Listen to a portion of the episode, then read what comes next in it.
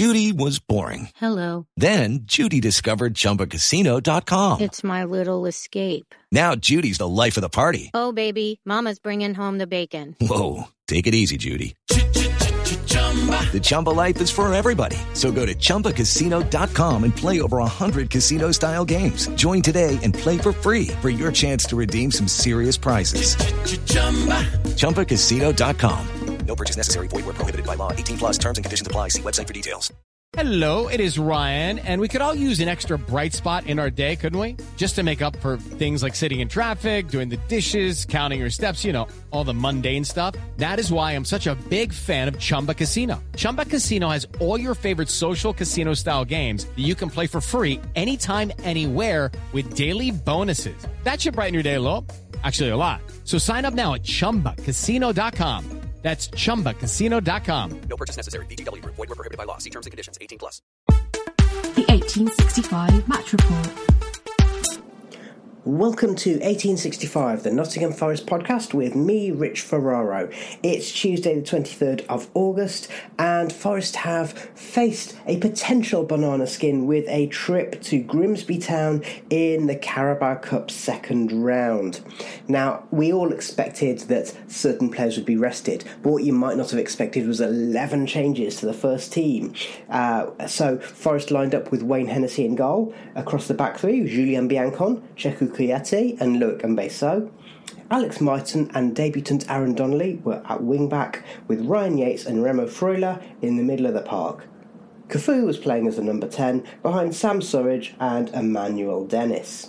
And we had an incredibly young bench. So, amongst other players, Ollie Hammond came on, Dale Taylor came on, Alex Gibson Hammond and Billy Fewster were on the bench, and the other debutant worth noting tonight, Zach Abbott, who in just another two days will, have, will discover his GCSE results. So if you wanted to feel old, there you go.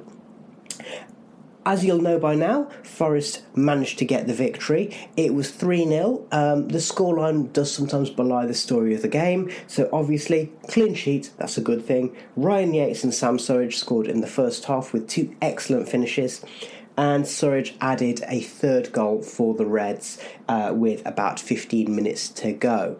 But in between times, particularly just after half time, Grimsby did make a real go of it, so they will feel a little bit disappointed not to have scored a goal themselves. But on the whole, as Steve Cooper said, on these occasions it's about getting some minutes into the legs of the first team squad, um, having a look at some of the players. Uh, Donnelly, in particular, did really well and played the full 90. And also, let's not forget that, you know, ultimately it's got to be a case of job done, hasn't it? Now, we have a guest match reporter making his 1865 debut. George Edwards is fresh back from Blundell Park. So, George, tell us about the game. Forest were able to get over the line eventually against Grimsby Town. Uh, they played really well, Grimsby did, but they were just unlucky not to score a goal as we won 3 0. I was very happy to see Biancone and Surridge in the starting 11. They both had very strong, good pre seasons, and they both could be very pivotal uh, in our pursuit of survival in the Premier League, especially Surridge as he's such a good finisher. In vital moments, we could need him to be fit and sharp. So I think it's uh, it's important that they, they get match minutes um, alongside five debuts for Forest as well. So I think it was good from Cooper. It was still a strong team, but I was really happy with the way that we went out and the mindset that we had from early on. Really, the Grimsby were in our faces. There was a, a strong smell of fish and chips in the air, as is the case on Grimsby. As I was walking towards the stadium, there was people queuing in two or three outside two or three fish and chip shops. So I'm sure they got plenty of money in, uh, but the smell of that was quickly drowned out uh, by the smell of sweat due to uh, the the tightly packed away end that's behind the goal at Grimsby. I think people on the back row couldn't even see the far goal because the the stadium roof overhang. So there was a lot of people just stood on the steps and stood in the gangways and stuff. So there wasn't that much uh, much space really, um, and that was probably re- replicated by the fact that we were singing "My Garden Shed is Bigger Than Yours" uh, in tribute to Grimsby's not so brilliant stadium. But for for a League Two stadium, I suppose it wasn't that bad, and it's not as bad as Luton. So that's uh, always the benchmark for stadiums, isn't it? Really, it was sort of a, a, classic feel. You'd say Forest were the better team. I would say after a rough start, like I say, Grimsby were in our faces, but pretty quickly they quietened down, and Forest had a lot of the ball. Um, but were just unable to to really find an opening early on. But they did take the lead just uh, just about after 15 minutes, I think it was. It was Yates, a brilliant finish. We pressed high up the pitch, won it back, uh, and then Yates was played in by uh, Dennis, I think it was, and he emphatically finished it high into the roof of the net. It was an excellent finish from from our captain. He, he played really well, actually, leading the youngsters around him, Ryan Yates, and he just looked really confident in our midfield and returning from injury, I think he can be a really, really important um, asset to us in the Premier League. It was becoming clear as well that Grimsby, Grimsby's only real, real chance uh, to get past us was from throw-ins. They had an absolute monster of a throw-in. Their, uh, I think it was their fullback, and, and he was brilliant at throw-ins. He just launched it in the box and it flew right into the penalty area.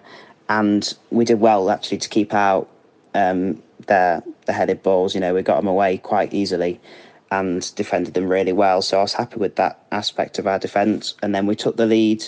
Uh, we extended our lead, sorry, just before 10 minutes before half time, I think it was, as uh, we pressed them high at the pitch again, won it back. Surridge threw on goal after I think Cafu played him through, and another excellent finish from Surridge. Uh, and that gave us a 2 0 win at half, 2 0 lead at half time. And we were probably probably well valued for it. You know, Grimsby were probably kicking themselves. They didn't take one of those headed chances. But on the whole, Forest were were decent and probably deserved the lead at half time. But that did change. That changed in the second half. I don't know what their manager said to them, but wow, they were brilliant in the second half. I think they had uh, just over 15 shots. I think it was about 18, 19 shots they had and they were just rampant. Forest had to survive the storm for most of the half. A lot of them were headed chances again from from throw-ins um, that we, we weren't really coping with in the second half. But there was also some good, good football they were playing. Uh, between the lines and getting through Forest and just unlucky really. They were unlucky. They just didn't have that Premier League quality that Forest had. And when Forest did have a chance, it was Surridge at the back post uh, Cafu played him through as Iwoni advanced down the wing into Cafu. Cafu laid it off to Surridge in the penalty area and he blasted home from close range. And that just that's just the quality that really Grimsby were missing. And they were unlucky not to score in the 90 minutes. I think I think even as Forest fans could admit that we weren't at the, we weren't at the races, we weren't at the best.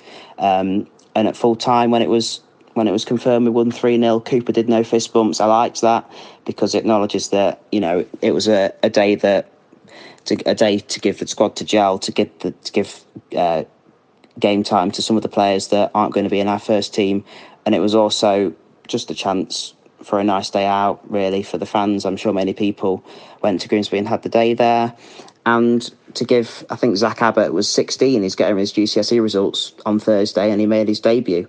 So it was just a day out, really, and it was a day that we had to get the job done, and we did. So I was very happy with the way we did that. Very professional, very composed, and a, a good win for Forest. Excellent stuff, George. We really appreciate you joining us uh, to report on this match, and we hope you have enjoyed your 1865 debut. And, listener, if you're interested in George's opinions, you can find him writing about Forest for our friends at The Famous Club. So, uh, if you go to The Famous Club on Twitter or go to the website, you can see George writing regular match reports over there. Now, you may have noticed that there's going to be a big week coming up for Forest.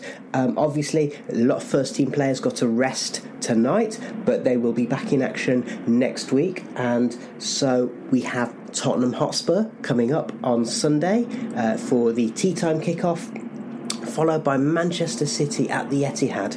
So, really, really big week for Forest. A real test of how well Forest have adapted to Premier League life after a, a couple of promising performances against West Ham and Everton. Uh, it'll also be good for Steve Cooper that certain players have managed to get minutes into their legs. Players like Biancone and Surridge, and of course, good to have Yates and Freuler back into the uh, into contention they will be able to be part of the squad in the forthcoming fixtures as we experience for the first time back to back Premier League fixtures with very little break in between. Of course, we will be back with match reports after both of those games in our more normal long form format.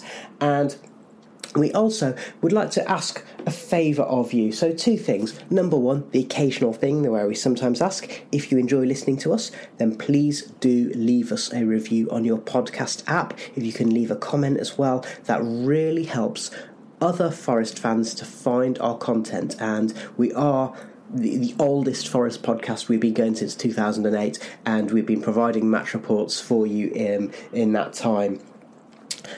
Also, at the moment, we are requesting you to nominate us for a Football Content Award as the best club content creator for Nottingham Forest in the Premier League. For all the details, you can have a look at our Twitter feed. It's our pinned tweet for the time being, and uh, if you enjoy what we do, then we would really appreciate that nomination.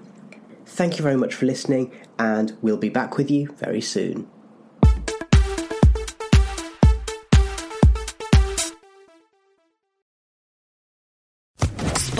Podcast Network.